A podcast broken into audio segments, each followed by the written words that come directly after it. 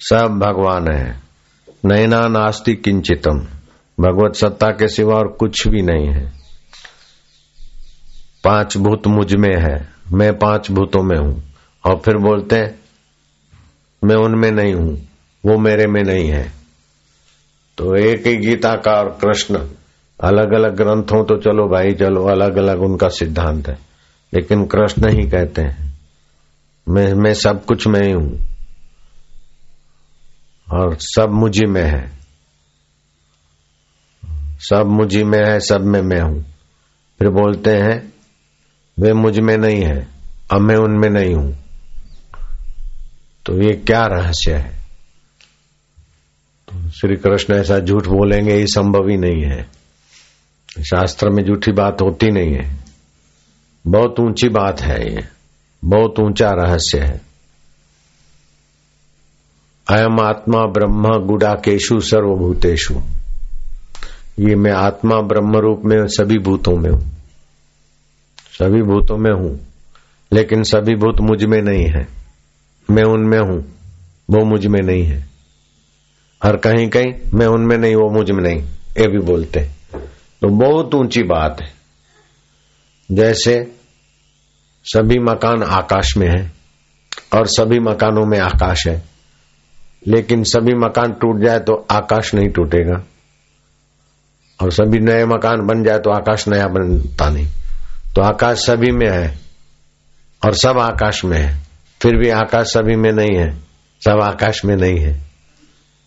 है है जैसे सूर्यदेव, सूर्य की गर्मी अथवा सूर्य के किरण सभी में है।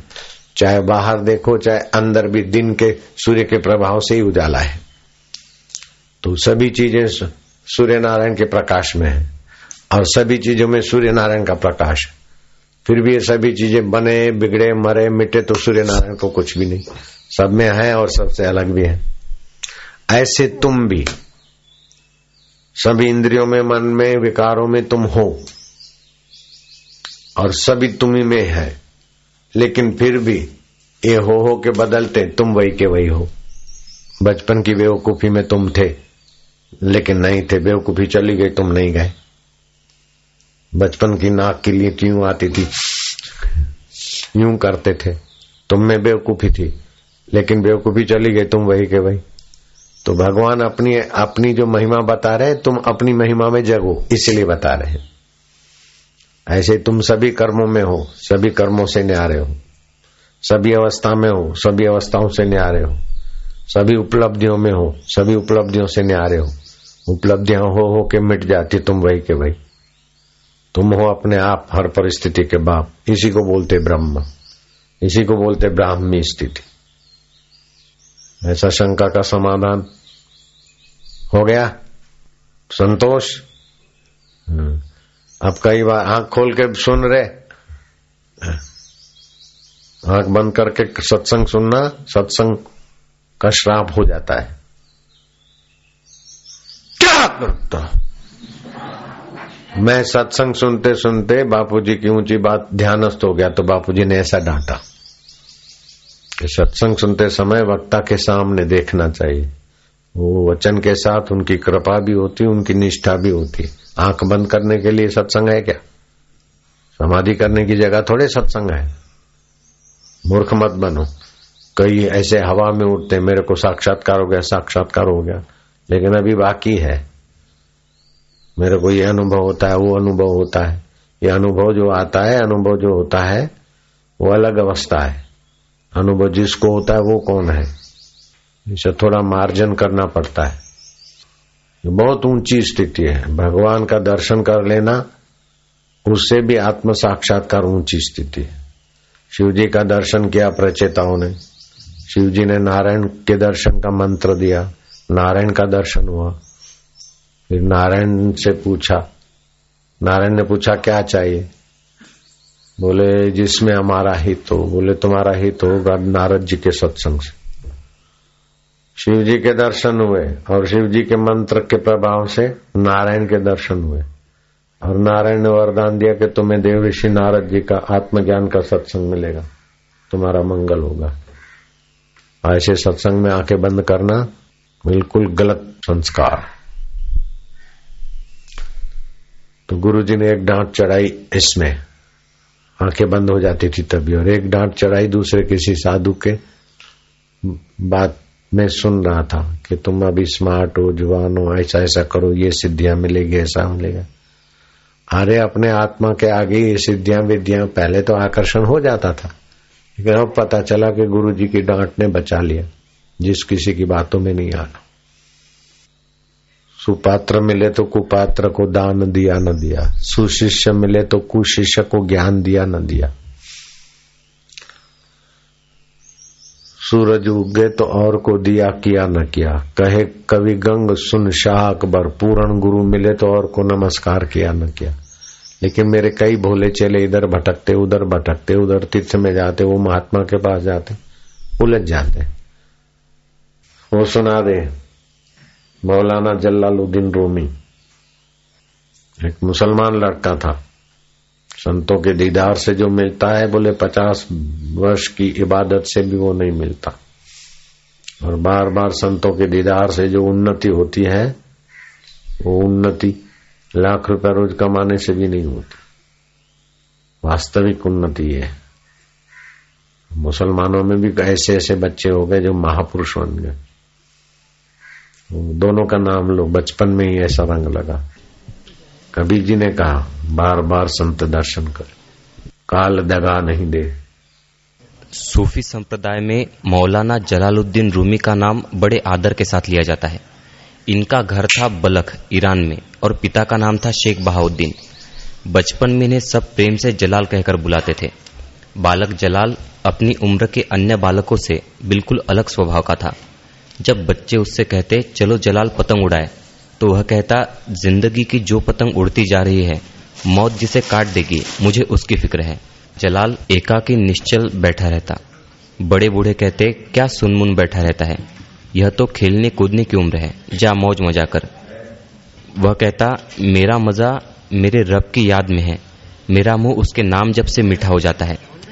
जलाल के पिता भी सूफी संत थे, अतः बालक के हृदय पर उपासना के संस्कार दृढ़ता से पड़ गए। परिवार के धार्मिक माहौल में ईमानदारी, परदुख, कातरता, स्नेह, सौहार्द, सरलता जैसे सद्गुण उनके जीवन में सहज ही विकसित हो गए। आध्यात्मिक शास्त्रों का अध्ययन व संत महात्माओं के सत्संग से जलालुद्दीन का विवेक निखर उठा और हृदय में परमात्मा प्राप्ति की तीव्र लालसा जागृत हो उठी। देश विदेश से सत्शास्त्र मंगाकर वे उनका अध्ययन करते और खुदा तक पहुँचने का रास्ता ढूंढते। जहाँ चाह वहाँ रहा। सैतीस वर्ष की उम्र में उन्हें उनके रहनुमा सदगुरु मिल गए, जिनका नाम था शम्स तबरेज। सदगुरु की कृपा से उनके हृदय के सारे संदेह दूर हो गए। निरुत्तरित प्रश्नों के उत्तर मिल गए। खुदा की खुदाई में वे खुद डूब गए। फिर उन्होंने कहा, आम बादशाह आलम, दर बस्ता बुद्ध मुहकम, पोशी दलक आदम, यानी की बर दर आमद। यानी शहनशाहों के शहनशाह ने शरीर के अंदर बैठकर मजबूती से दरवाज़ा बंद किया हुआ है। फिर वह खुद ही इंसानी जामा पहनकर सदगुरु का रूप लेकर उसे खोलने आता है। शहनशाह का शहनशाह। द्वार बंद करके अंदर बैठ गया, छुप के। फिर सदगुरु का रूप लेकर द्वार खोल देता है। ये मौलाना जलालुद्दीन बचपन से रंग था। बोले तो पचास वर्ष की नमाजें पढ़ ले, फिर भी एक क्षण फकीरों के संग की बराबरी नहीं कर सकता। हाँ। वे लिखते हैं, मैं मामूली मौलवी, कभी मौलाना नहीं बन सकता था, अगर शम्स तब्रेज के दीदार न होते। मैं गुरु का दास हूँ और उनके दीदार का प्यासा हूँ। वो मक्के की करो, वो करो। मैं तो गुरु का दास हूँ। गुरु को पाया, वो तो पार हो गए। मक्के जाने वाले तो अभी मक्के गए और मक्के में बैठने वाले भी बैठे। मक्के में अभी भी तो लोग बैठे हैं। मक्का, मदीना, बद्रीनाथ, केदारनाथ, गंगोत्री जमुनोत्री में अभी भी लोग बैठे हैं। क्या है? गुरु तत्व में जो बैठ गया है निहाल हो गया। हम्म। पहले रूमी का अधिकांश समय पढ़ने लिखने व उपदेश देने में व्यतीत होता था। उन्होंने शिष्य भी बना रखे थे पर जब उन्हें सच्चे रहनुमा मिल गए तो उन्होंने सबसे मुख मोड़ लिया और खुदा की बंदगी में डूबे रहने लगे। वे कहते हैं मैं तू हो गया और तू मैं हो गया। मैं तू हो गया तू मैं हो गया। बोले तरंग समुद्र हो गई जीव ब्रह्म हो गया ब्रह्म जीव हो गया। तो था घड़े का आकाश महाकाश बन गया। महाकाश, घड़े का आकाश बन गया तू। मैं उनमें, वो मुझमें, मैं उनमें नहीं हूँ, वो मुझमें नहीं आ गई बात समझ? है? नहीं तो कितना उलझ गए थे बोलो। कितना उलझ गए थे। अब ध्यान करते तो भी उलझन नहीं मिटती। किताब पढ़ पढ़ते तो नहीं उलझन मिटती। वे कहते हैं मैं जिस्म हो गया तो उसकी जान। अब कोई नहीं कह सकता कि मैं और हूँ और तू कोई और है। आ, अब कोई नहीं कह सकता कि मैं और हूँ तो और है। दे दे उसको बांट के आया दे दे इसको। समर्पित साधक बांटे आवारा लोग प्रसाद बांटे। जैसा मन में आया ऐसा कर लिया जैसा मन में आया ऐसा कपड़े पहन लिए जैसा मन में आया ऐसा चालबाजी कर ली। ऐसे लोगों के हाथ के वाइब्रेशन की प्रसादी नहीं होती, वो तो अपनी बुद्धि खराब कर दे। इसलिए प्रसाद कितना भी बढ़िया चीज़ हो, बांटने वाले के हाथ भी उसमें निमित्त होते जिस किसी के हाथ की प्रसादी प्रसादी नहीं होती, जिस किसी के हाथ का चरणामृत चरणामृत नहीं होता। मैं कहीं जाता हूँ, कोई देते मैं यूँ लेके जगन्नाथ भगवान के लिए तो मान है, लेकिन जगन्नाथ के नाम पर कितनी लूट चल रही ऐसे सूखे सूखे चीज़ें बनाते हैं, लूट। खाए तो पेट खराब हो जाए। ऐसे कई मंदिरों में भगवान का प्रसाद, भगवान का प्रसाद, लेकिन लूट, लूटरों ने भगवान के प्रसाद से भी हमको उपराम कर दिया। हाँ पढ़ो। वायुयान से यात्रा करनी है तो पायलट पर भरोसा रखना पड़ेगा। वायुयान से यात्रा करनी है तो पायलट पर भरोसा रखना पड़ेगा। बस से जाना है तो ड्राइवर पर भरोसा रखना पड़ेगा। नदी पार करनी है तो नाविक पर विश्वास करना पड़ेगा। और खुदा को, प्रभु को पाना है तो सदगुरु पर भरोसा रखना ही पड़ेगा। इसमें ताली बजाओ, कोई मना नहीं, सीधी बात है। इतना कुप्रचार हुआ, कैसे बरकत रही? कुप्रचार वालों को विचारों को क्या हाथ लगा? साधकों की नालतें समाज की अविश्वसनीयता मिली उनको। है? डटे रहना चाहिए जुलम करना पाप जुलम सहना दुगना पाप। हम्म, चलो पूरा करो। सुल्तान बाहू कहते हैं मैं तो भूला हुआ था गुरु ने ही मुझे मार्ग दिखाया। मैं ता भूली वेंदी बाहू मुर्शिद राह बजाया हूँ। वे कहते हैं अगर मेरा पूरा जिस्म आँख हो जाए तो भी अपने सदगुरु को निहारते निहारते जी नहीं भरेगा। मेरा जिस्म खाक हो जाए ना तो भी मेरी राख का दाना दाना भी सदगुरु को देखते देखते जी नहीं भरेगा। गुरु के दर्शन से ऐसा मिलता है। हाँ जी। काश मेरे तन का एक एक रोम लाखों आँखें हो जाए। मेरे शरीर के एक एक रोम को लाख लाख आँख हो ताकि मैं गुरु दर्शन किया करूँ। कौन बोलते हैं? हज़रत सुल्तान बाहू। सुल्तान बाहू। एक झपके तो दूसरी खुल जाए पर इतने दर्शन के बाद भी मुझे चैन नहीं आएगा। मैं क्या करूँ? किसके पास जाऊँ? सुल्तान बाहू कहते हैं कि गुरु का दीदार मेरे लिए लाखों करोड़ों हज के बराबर है। धरती की तपन बारिश से बुझ जाती है तन की प्यास पानी से बुझ जाती है पर हृदय की प्यास सच्चे सुख की प्यास परमात्मा प्राप्ति की प्यास तभी बुझती है जब कोई सच्चे रहनुमा मिल जाए। ब्रह्मविद्ता महापुरुष मिल जाए। उनके अमृत वचनों से, जन्मों जन्मों से सुख की प्यास में भटक रहा जीव पूर्ण तृप्त हो जाता है। फिर उसे बाहर की वस्तु, व्यक्ति, परिस्थितियों में सुख खोजने नहीं जाना पड़ता। वह स्वयं परम सुख स्वरूप हो जाता है, परमानंद स्वरूप हो जाता है। ऐसे गुरु भक्त शीघ्र ही धन्य धन्य हो जाते हैं। श्री रामकृष्ण परमहंस की शिष्या थी रानी रासमणि देवी। उनकी निडरता, न्यायप्रियता व परोपकारी स्वभाव के कारण जनता उनका बड़ा आदर करती थी। एक बार एक विद्यालय के पाँच, छह शिक्षक रानी माँ के पास आए और बोले, रानी माँ, पिछले पाँच दिनों से तीस पैंतीस गोरे सिपाही हमारे विद्यालय में डेरा डाले हुए हैं। विद्यालय में घुस गए थे अंग्रेज़। डेरा डाले घोड़े सवार। तो पुलिस के अधिकारी। पुलिस, घोड़े सवार। गोरे गोरे। हम्म। शराब पीकर वे दिन रात उत्पात मचाते रहते हैं। इस कारण विद्यालय में पढ़ाई ठप हो गई है। गोरे सिपाहियों के विरुद्ध हमारी फरियाद कोई सुनता ही नहीं। रानी माँ ने कहा, विद्यालय की पवित्र भूमि में शराब पीने की हिम्मत, इतनी दुष्टता बढ़ गई इनकी। रानी माँ ने अपने एक नौकर को पुकारा, शिवराम, तू अपने साथियों को ले जा और उन गोरों का दिमाग जरा ठिकाने लगा दे। शिवराम अपने युवा साथियों को ले गया और उन अंग्रेज़ गधों की लाठी डंडों से जमकर ठुकाई की। अंग्रेज़ गधों के देख ले पैंतीस थे घोड़े सवार अंग्रेज़। सिपाही, पिटाई करा दी, अपने ही स्कूल में देखा जाएगा। तो दूसरे दिन सौ आ गए उसके घर पे। तो फिर अपने नौकर चाकरों को भगा दिया, सेवकों को।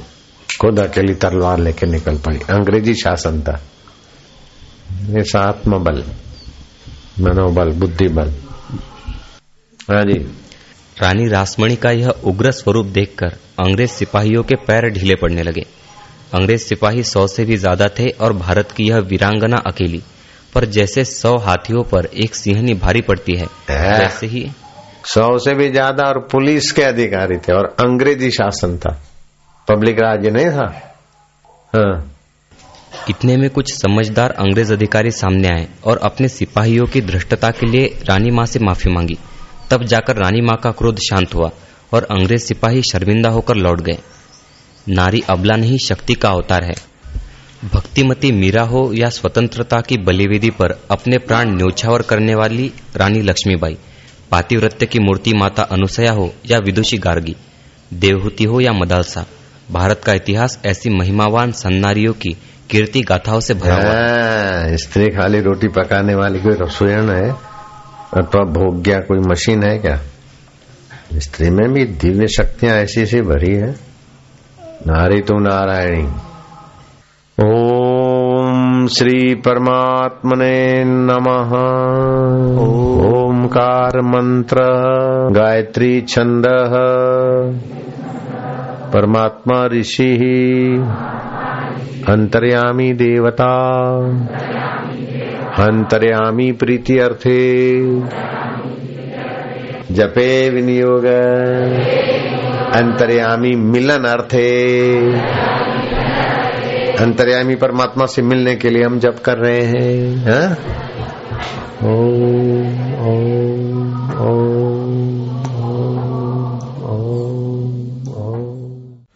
नारायण हरि नारायण हरि। एक होती है लौकिक व्यवहारिक सत्ता, जिसमें हम आप सब जी रहे हैं दिख रहे हैं।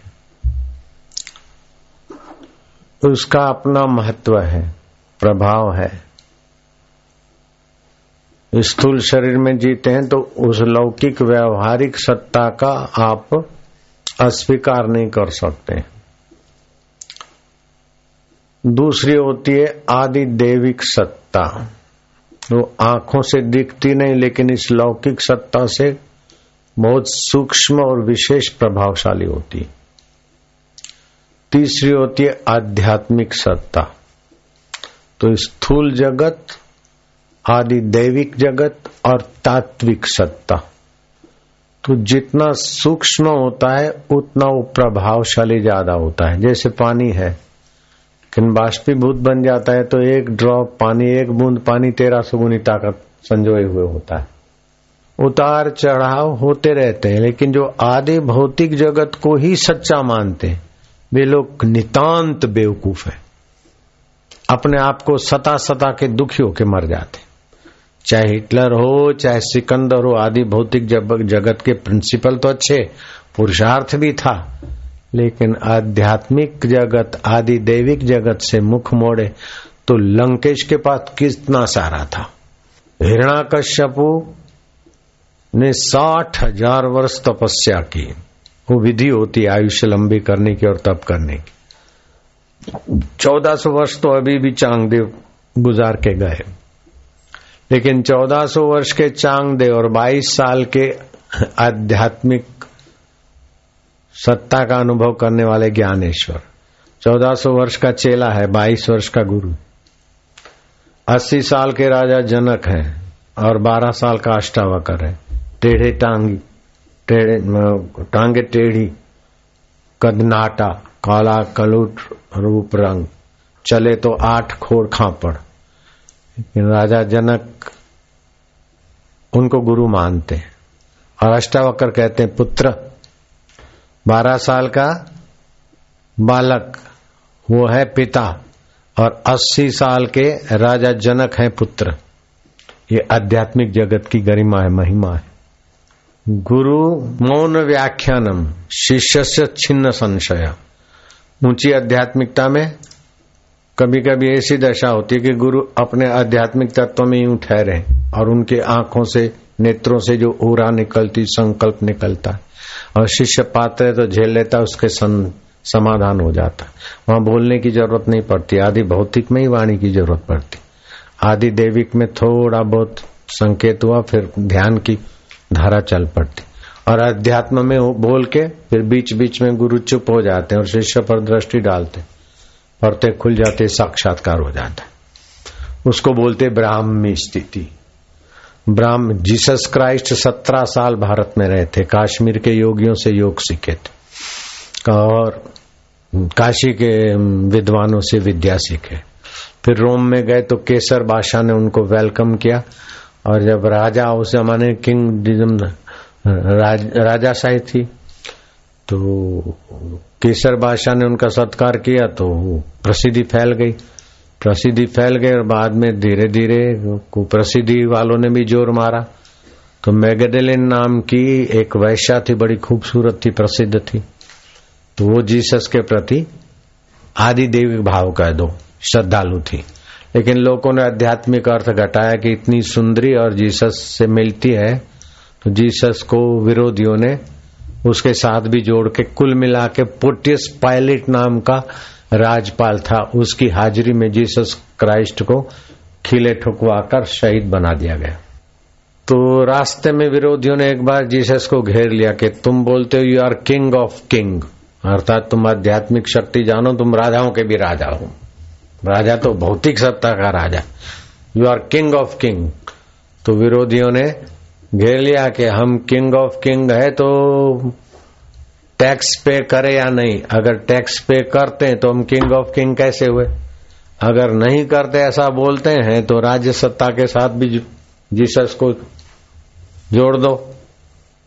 तो बोले, हम टैक्स दे या ना दे? अगर दे बोलते हैं तो जीसस की वही मज़ाक उड़ाई जाती।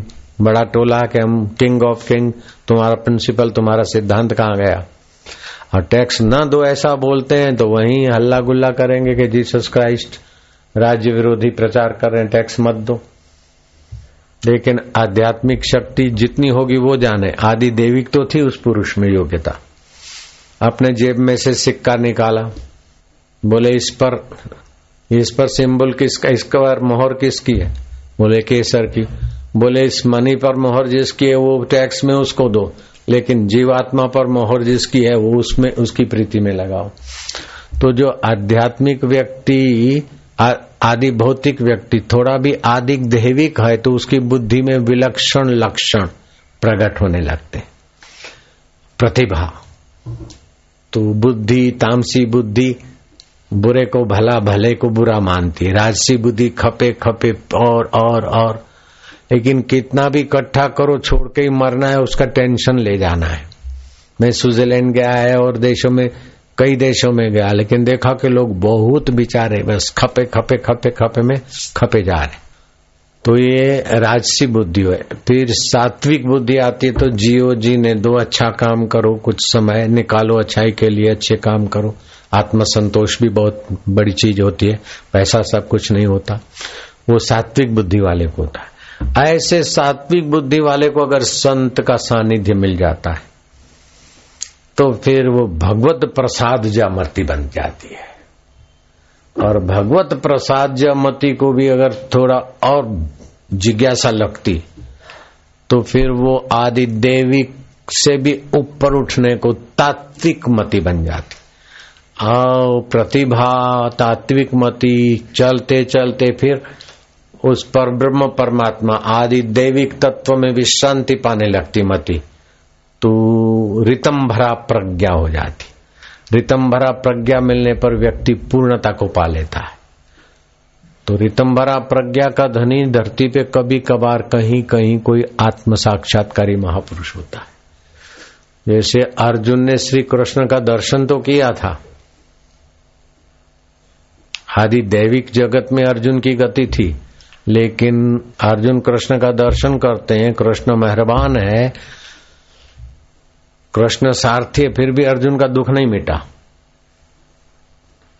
विश्व रूप का दर्शन मिला, फिर भी दुख नहीं मिटा। लेकिन कृष्ण ने जब गुरु रूप धारण करके उपदेश दिया, और तात्विक मति में से रितम भरा प्रज्ञा बना दी तो अर्जुन का दुख टिका नहीं। फिर घोर युद्ध का पाप लगा नहीं। नहीं तो अर्जुन कहता है, किम कर्मणि घोरे माम नियोजसी केशव। सब कर्म जैसे अग्नि धुएँ से आच्छादित रहती लकड़ी की अग्नि। ऐसे ही सारे कर्म कुछ न कुछ दोषों से भरपूर है। तो फिर युद्ध जैसे घोर कर्म में मुझे क्यों लगाते हो? मैं युद्ध करूँगा तो मुझे पाप लगेगा। कृष्ण कहते, नहीं, बुआ के बच्चे, युद्ध नहीं करेगा तो पाप लगेगा। कैसे कि अभी तुम ममता से मोह से छोड़ रहे हो। मोह से कर्तव्य छोड़ना पाप लगता है। त्याग से तुम पहले छोड़ के साधु बन जाते तो ठीक था, लेकिन ये अभी ममता से आक्रांत होकर छोड़ते हो तो कर्तव्य में पलायनता आती। तो कर्तव्य तो करे, लेकिन कर्तव्य में आध्यात्मिक उद्देश्य बना दे तो वो कर्तव्य कर्म योग हो जाता है। कर्तव्य में अगर आदि दैविक उद्देश्य बना दे तो वो भक्ति योग हो जाता है। सेवा योग कर्तव्य में अगर फ़ायदा लेने का होता है तो वो बंधन बन जाता है। मेरा शिकागो में प्रवचन था तो मोरारजी भाई देसाई बोले, मेरी हाजिरी में नहीं बोले थे, बाद में लोगों ने बताया। कि इसी हॉल में मोरारजी ने कहा कि मैं प्राइम मिनिस्टर पद पे हूँ, फिर भी मुझे रमन महर्षि के चरणों में बैठकर जो शांति मिली या जो सुख मिला, वो बाहर नहीं है। तो ये आध्यात्मिक विश्रांति पाए हुए पुरुषों के समक्ष बैठने से भी कोई ऐसी वेला घड़ी आती है तो चित्त में विश्रांति थोड़ी मिलती है। वो आदि दैविक, आदि भौतिक जगत में उसका एक बूंद भी नहीं है। नासा विज्ञान जगत में काम करने वाला नॉर्म आया और मैंने कहा, तुम क्या समझते हो? रेगन था उस समय अमेरिका में। मैं क्या रेगन के पास कुछ भी नहीं, इतना उससे कई गुना भारत के संतों के पास। बोले आई बिलीव मैं क्या सिट डाउन बैठो। और उसको जरा आदि दैविक जगत का थोड़ा सा धक्का मारा, धक्का ही अनुभूतियाँ होने लगी। फिर तो साल में दो तीन बार आने लग गया। और अपने जगत में बड़ा प्रसिद्ध भी हुआ। अभी बुढ़ा हो गया बेचारा, कनाडा में है। तो आदि भौतिक जगत से आदि दैविक जगत बहुत सक्षम है। और आदि दैविक जगत से भी आध्यात्मिक तत्व तो सबका मूल है। अब हम आते हैं व्यवहार की बात में। मेरी माँ छियासी साल की। लिवर खराब हो गई, किडनी खराब है और दो मन के घिस गए। भूख नहीं लगती, रात को नींद नहीं आती। और मैं व्यस्त रहता था तो सेवकों को, सेविकाओं को बोला, जरा देखना। तो जो ऐसा भी आदि भौतिक ट्रीटमेंट होता है एक्सरे कराना, ये कराना, वो कराना। एमबीबीएस है एमडी डॉक्टर है, फलाना सर्जन है, बापू की माँ की सेवा मिलती है तो क्रेडिट बनाने के लिए कई डॉक्टरों ने कसरत किया। आखिर बोल दिया कि माता जी 24 घंटे से ज़्यादा नहीं निकाल सकती। तो फिर मैं थोड़ा सीरियस हुआ उस विषय में। मैंने मेरे वैद्य को भेजा, जो कई हमारे चल चिकित्सालय चलते हैं यहाँ स्थायी चलते हैं, उन वैद्यों पर दिग निगरानी करने वाले को भेजा। मैं क्या तू जा, मुख्य वैद्य को। वो इतना मुँह लेके आया कि अब कुछ नहीं हो सकता है। नाड़ी विपरीत चल रही है। मृत्यु की नाड़ी चल रही वैदों से, डॉक्टरों से घिरा हुआ आदमी भी बच नहीं सकता। मैं क्या अब मुझे जाना चाहिए। तो मैं सत्संग जल्द पूरा करके, पौन आधा किलोमीटर के अंतर पे है महिला आश्रम। तो फिर मैं गया। तो मेरी माँ ने मेरे को देखा महिला आश्रम। मैं क्या, माँ तुम्हारे लिए आया हूँ? ओ, मैं तो उनको माँ मानता ही हूँ। वो मेरी माँ ही थी। मैं कहीं पेड़ से पैदा नहीं हुआ। लेकिन मेरी माँ मेरे को बेटा नहीं मानती थी। तो उसने बचपन से कुछ देखे होंगे जो भी तो मेरे को हाथ जोड़े बोले, प्रभु, मुझे जाने दो। तो मैंने उसका आदि देविक भाव का फ़ायदा उठाया। मैं भी आ गया अपने बापू भाव। मैं क्या, मैं नहीं जाने देता हूँ? तुम कैसे जाती हो? बोले, डॉक्टर जैसा कह रहा था, है, मरीज़। मैं क्या, मैं नहीं जाने देता हूँ? तो बोले, भगवान, क्या करूँ प्रभु? मैं क्या, मैं मंत्र देता हूँ? तुम कैसे जाओगे ऐसे? अभी टाइम में ही जाने का। ठीक हो जाओ। तो डॉक्टर, ये लोग मज़ाक मान रहे हैं उस समय। मैं मंत्र दिया और खान पान का थोड़ा जो भी बदलाव करना था, ये वो करा। 24 घंटे में अब 20 घंटे रहे, अब 18 घंटे, अब 12 घंटे। अब 24 घंटे पूरे हो गए 24 दिन पूरे हो गए। 24 सप्ताह पूरे हो गए। 24 मास पूरे हो गए। मैं बिल्कुल सत्य बोल रहा हूँ, इस बात के हज़ारों लोग साक्षी हैं। चालीस महीने पूरे हो गए, पचास, साठ और सत्तर महीने पूरे हो गए। लीवर चंगा, किडनी चंगा, वो कहा गए दो, घिसी हुए पीछे के मन के। अब तो माँ चलने फिरने लगी, हरिद्वार की यात्रा भी करने लगी। वो छियासी साल की माँ, नब्बे इक्यानबे बयानबे तिरानबे साल की होगी। ओ अमेरिका का एमडी अमेरिका में क्या प्रैक्टिस करता, वो बहाना बना के आता कि महिला आश्रम में माँ का दर्शन करने का। मैं क्या दर्शन के बहाने तुम आज्ञा तो लेके जाते हो?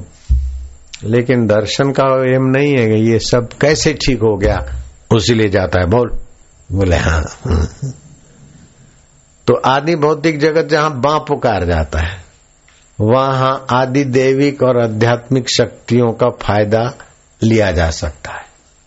उसमें भी तीन हिसाब होते हैं। एक मंद प्रारब्ध होता है, सामान्य केस होता है, दूसरा तीव्र होता है उसको भी बदला जा सकता।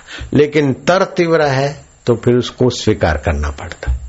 तो उसको स्वीकार तो करे, लेकिन फिर उस समय ये माने कि पीड़ा शरीर को है, बीमारी शरीर को है, दुख मन को है।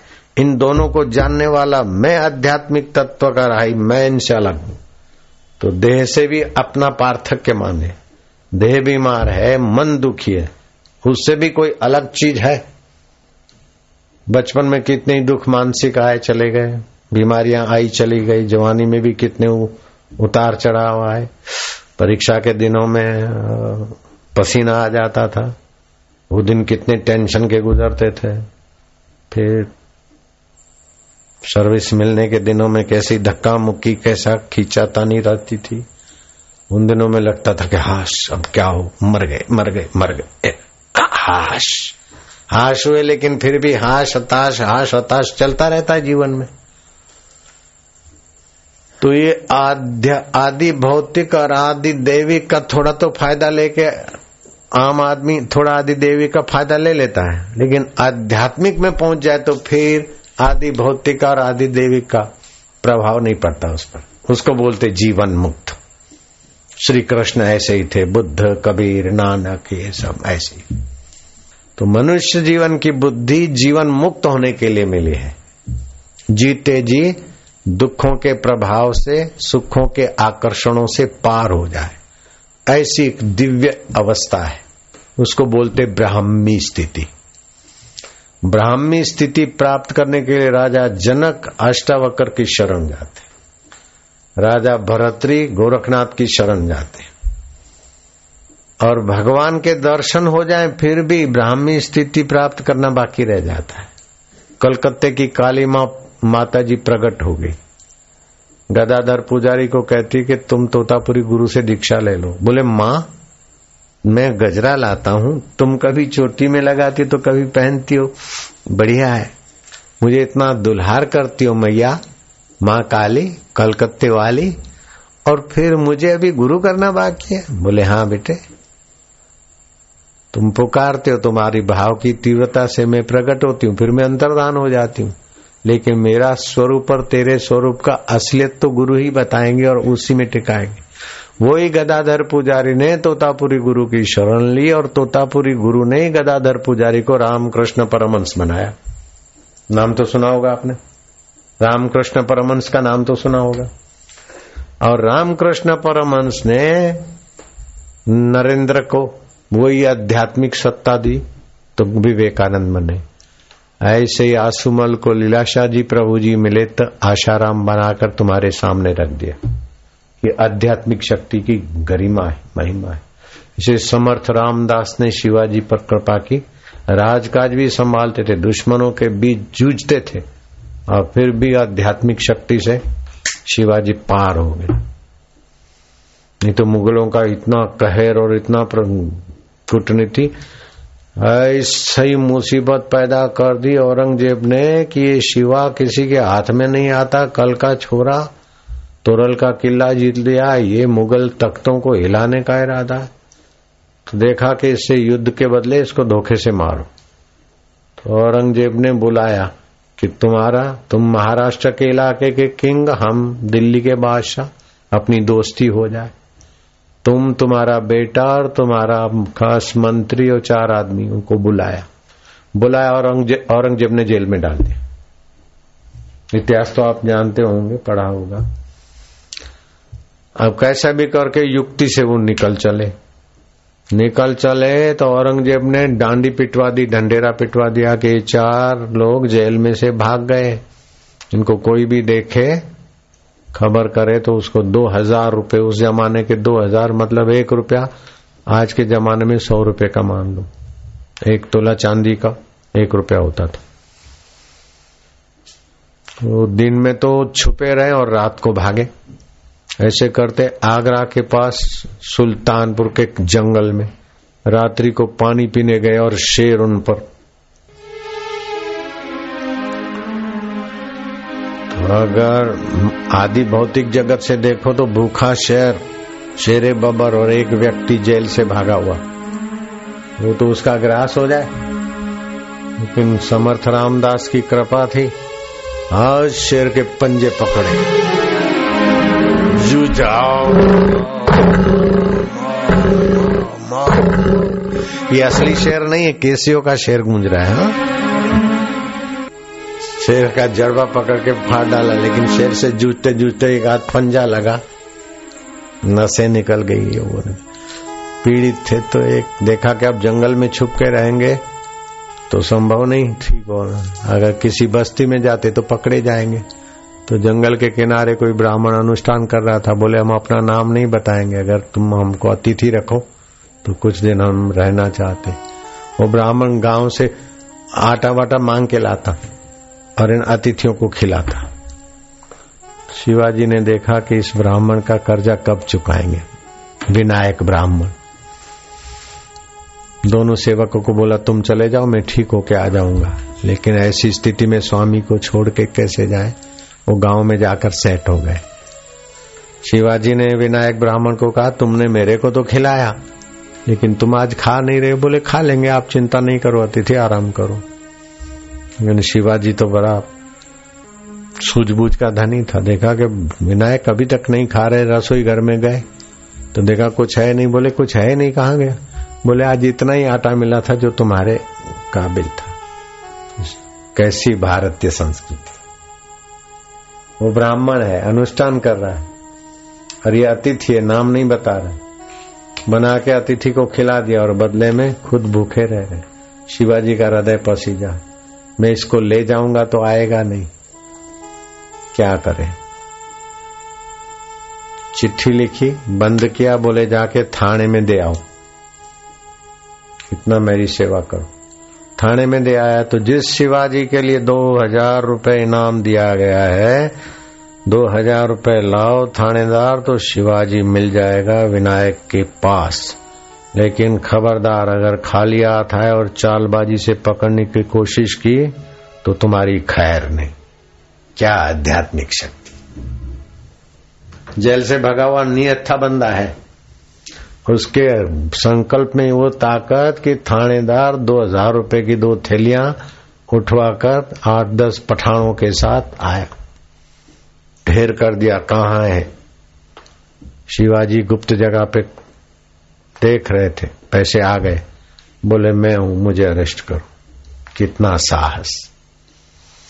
मैं कई लोगों को बोलता हूँ, मैं दुनिया की यूनिवर्सिटियाँ कॉलेज सब पढ़कर सारे सर्टिफिकेट आईएएस ऑफिसर के आईपीएस के, ये दुनिया भर के सर्टिफिकेट इकट्ठे कर लेता। तो भी मुझे इतना फ़ायदा नहीं होता जितना मेरे को गुरु की कृपा से और सत्संग से हुआ है। कई मेरे ऐसे शिष्य हैं डीलिट पढ़े हैं पीएचडी किए, उनके कई पीएचडी किए हुए वाइस चांसलर हैं। ऐसे शिष्य हैं मेरे, अभी हयात भी है, रिटायर हुए। मैं इतना कोई पढ़ा नहीं, इन मिन बोलो, नारायण नारायण नारायण नारायण। हाँ वो हाथ में हथकड़िया और कमर में रस्सा।